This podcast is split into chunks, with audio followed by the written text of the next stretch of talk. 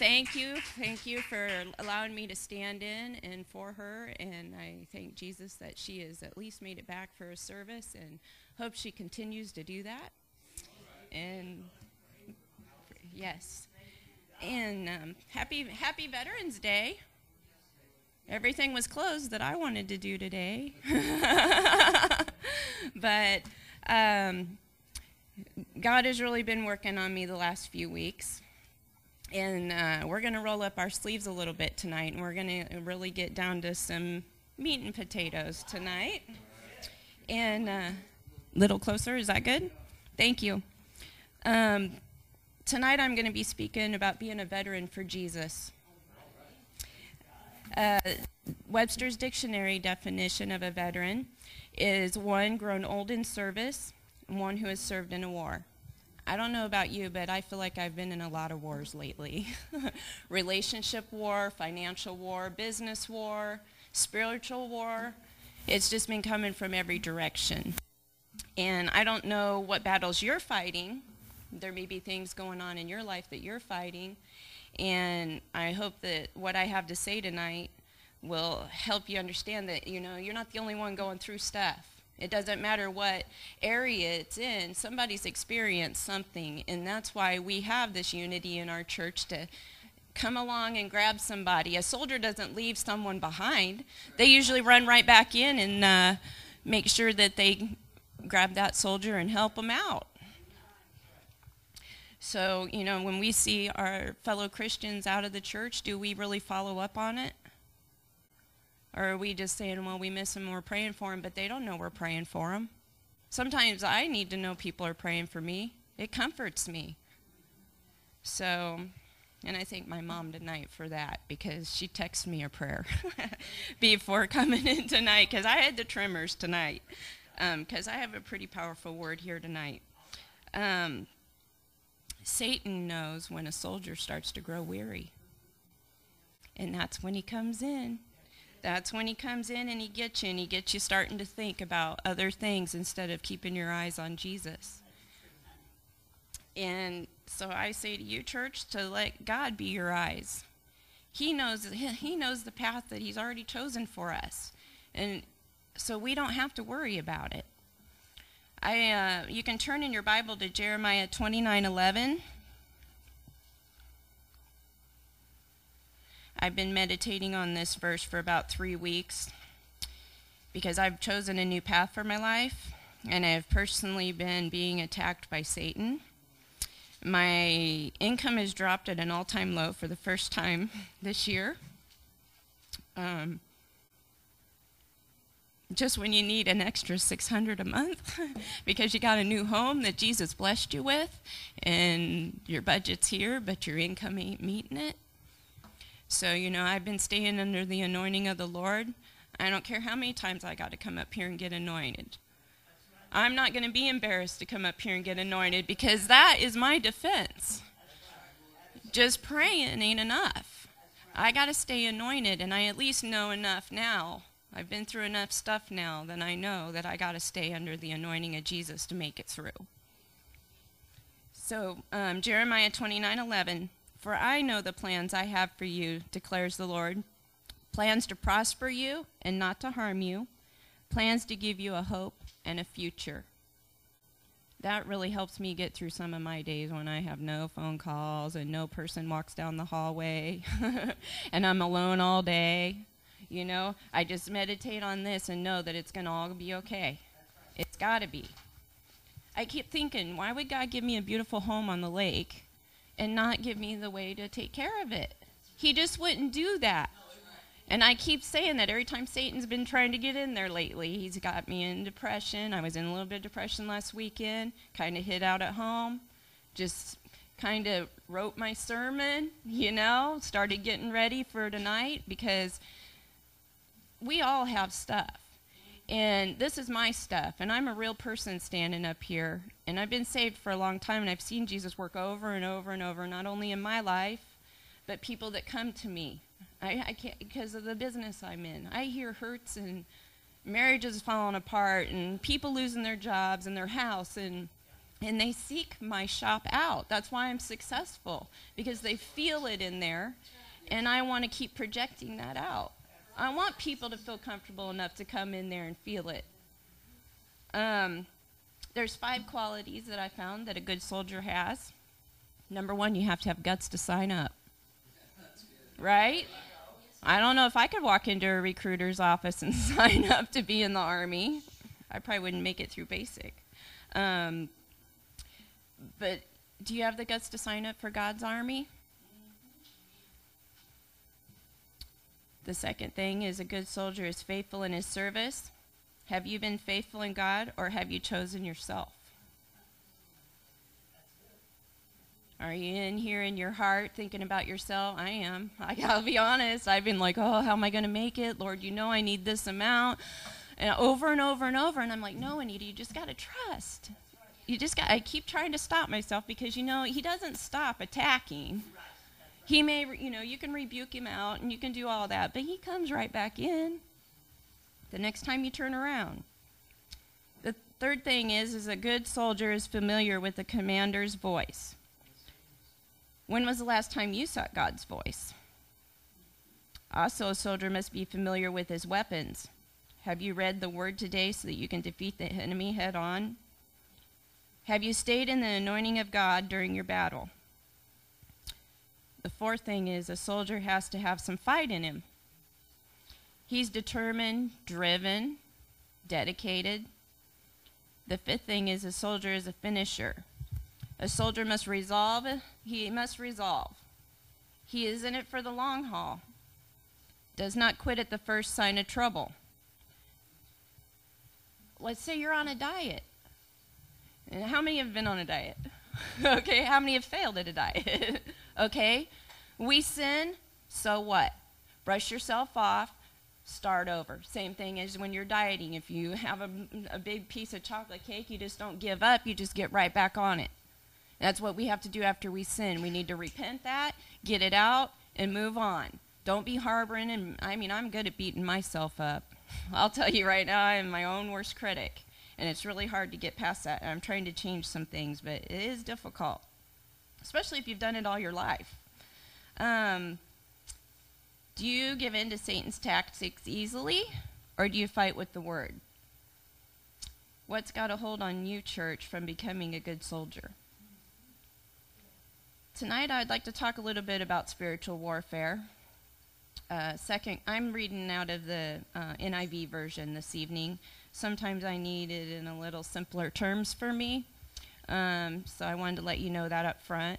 2 Corinthians 10 3 through 5 is where I'll be reading. If you listen to the pastor when she prays over you, when she's uh, anointing you, you will hear the words in this voice. And I think that that's awesome that we have this wonderful church where we can have the, the Word of God prayed over us right here.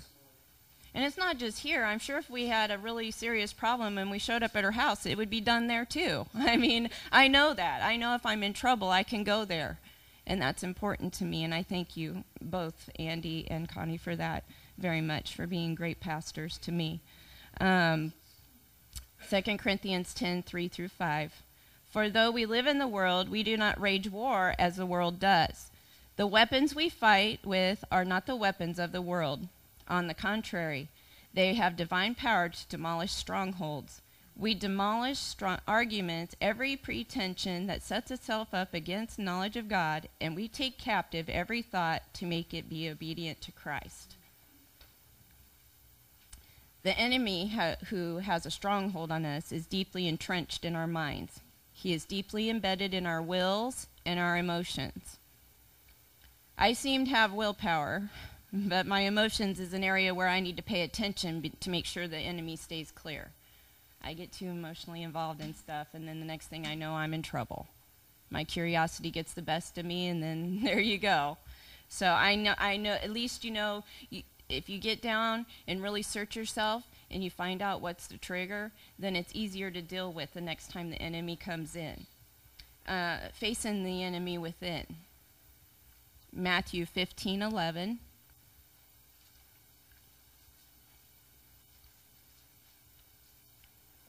What goes into a man's mouth does not make him unclean. But what comes out of his mouth, that is what makes him unclean. Also, Matthew 15, 18 through 19. We can jump down there. But the things that come out of the mouth come from the heart, and these things make a man unclean. For out of the heart come evil thoughts, murder, adultery, sexual immortality, theft, false testimony, and slander. So, how do you recognize a stronghold? They are the things that prevent spiritual progress. They are usually the areas of great struggle or conflict. It may be a person, a place, a predicament, or sometimes even health problems can hinder us, harbor us, or hold us in its clutches as it seeks to destroy our potential for Christ. Do you know where self has a hold on you? It is wrong to seek refuge where we cannot live without encountering the difficulties our world imposes upon us. Jesus came into this world and met the problems of sin head on. And so we need to face the reality for our opposing natures. We cannot escape from self by running. If stronghold, if a, if someone has a stronghold on you and you run, you will simply drag that person with you. Same's true with yourself. I was thinking about this on the way here. If I run from my shadow, guess what? my shadow's right there still. It's not going to leave. It's always going to follow you. You can move out of state, you can do whatever, but you still have yourself. So, for people that are struggling with themselves and, and are running, I have a few friends like that, I think, that are running, and they're going to catch up with themselves. The world's arguments are designed to make change the way you think about what you do rather than change what you do.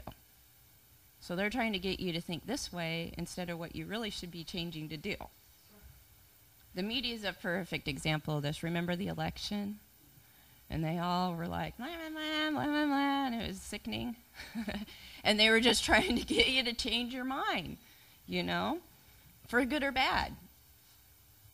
Um, if you captivate a person's mind, you make a person a prisoner. Peter says we must prepare our minds for action. 1 Peter 1 13 through 16.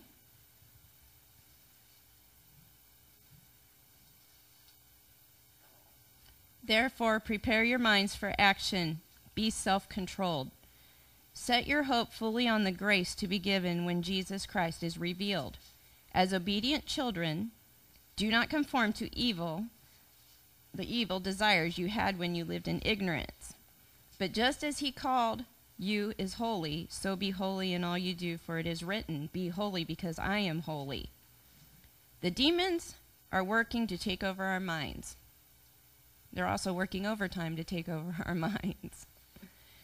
We Christians think sometimes that Satan will leave us alone, but he doesn't. Peter says that Satan is walking about as a roaring lion seeking to devour, which 1 Peter 5 8 through 11.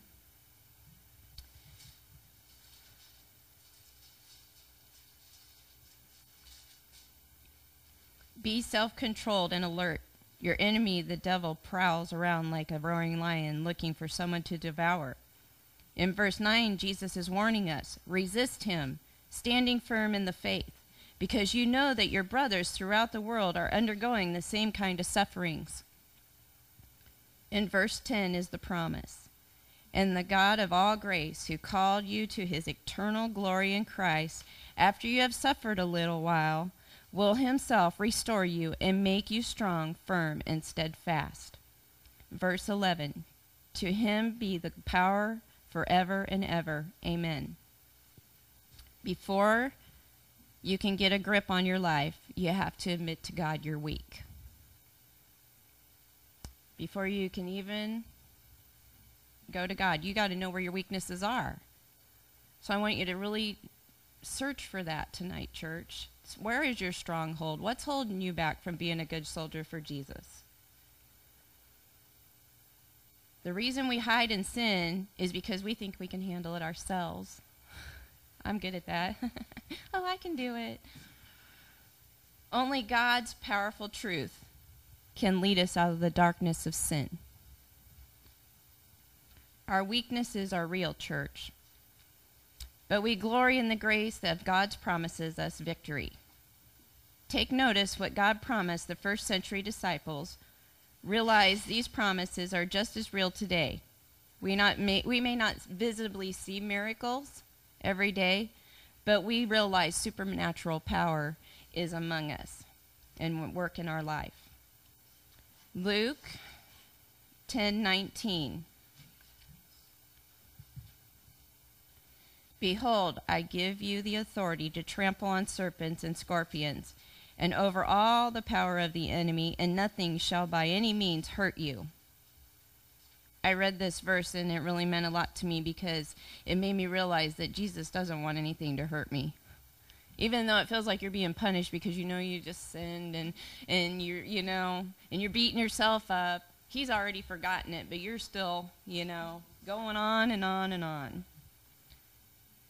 Okay, and the next little section here I have is the wounds of the world. I was driving home the other night and saw this sign that said, There are no unwounded soldiers. I thought, wow, how true. You know, I never thought of it that way. But even as a Christian, we have wounds. Jesus had wounds when he died on the cross. What wounds do we have today that we are still trying to heal? And, and she didn't even know what I was going to preach about tonight or talk about, and she already set it up for me. that was cool. There's emotional wounds that can be inflicted by parents. If you had an alcoholic parent or someone that was never home or you felt abandoned or maybe your parents even abandoned you. Uh, there's physical, mental, verbal abuse, sexual abuse, broken relationships, a major disappointment, a nasty divorce. The result in the behavior because of these wounds this is how we act out. And unfortunately, I can make a pretty long list out of here, so please forgive me. the result in behavior is because of the wounds. Sometimes we hurt others, act out in anger, become bitter, hate, and violence, repeating what happened to you. And you do it to someone else. Shame guilt and unworthiness, self condemnation, no confidence, low self esteem, loneliness, withdrawn, eating disorder, lethargic about life, no sense of humor, deep sense of depression and despair, addictions, and suicidal tendencies. Think about the wounds you're holding back from receiving God's blessings. How does the healing come? First, we must believe that Jesus really wants and desires to heal us. If you don't have an open heart to it, He's not going to heal you. We must come out of denial and openly acknowledge and confess our wound. That's not so easy. I don't want to look at it. We must have the courage to face the wound and the pain and the ugliness of it. We must deal with the root and not just the symptom. You've ever heard that before? I see all kinds of medications on TV that, you know, they'll take care of the problem, but then they add more problems. You know, the side effects are worse than the disease, and I'm like, oh, I'll just, I'll just pray over that. um, we must forgive and let go. That is hard. But boy, when you achieve it, Sally, it's an awesome feeling. When you've been harboring something and you make amends with that person, I just went through a situation like that where I made amends with my ex husband, and we actually have a halfway decent relationship now and didn't talk for two years after our divorce. No words were ever exchanged. I had hate and resentment, and the list goes on and on and on. And he, he's strong in the Lord, and he knows a lot of prophecy and things like that, and he's knowledgeable in the Word. And I'm thankful that I got to let it go. He forgave me and I forgave him and we moved on. That's really what it's about. We must find a safe environment, though, to take off the mask, to deal with the wound. You just don't want to, ex- you know, it's, it's a tender situation. You know, if you've ever had a wound, you don't want people prodding around in there and, you know, doing whatever. You want to keep it covered. We must take comfort and strength in God's word. We must engage in spiritual warfare. We must repent in areas where our own sin has caused damage. Do you think your sin has caused damage to someone else? Sometimes our mouth. I have a smart mouth, and I was always in trouble for that as a kid. and it still is there. Sometimes the sharp tongue is still there. Yes, Lord. In conclusion tonight, 2 Corinthians 12, 7 through 10. I'll give you time to get there since we're in conclusion here. 2 Corinthians 12, 7 through 10.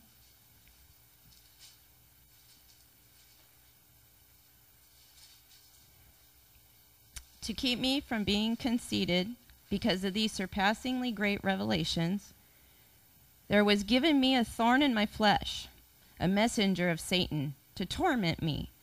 Three times I pleaded with the Lord to take it away from me. But he said to me, My grace is sufficient for you, for my power is made perfect in weakness. Therefore, therefore I will boast all the more gladly about my weaknesses, so that Christ's power may rest on me.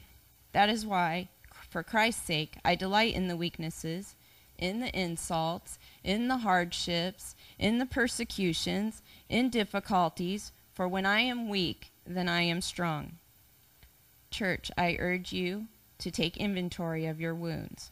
Are you ready to get out of denial and be a better soldier for Jesus? And I thank you very much for being here tonight and supporting our wonderful church. And I'm uh, going to ask Ted to please stand and pray for us, and uh, we'll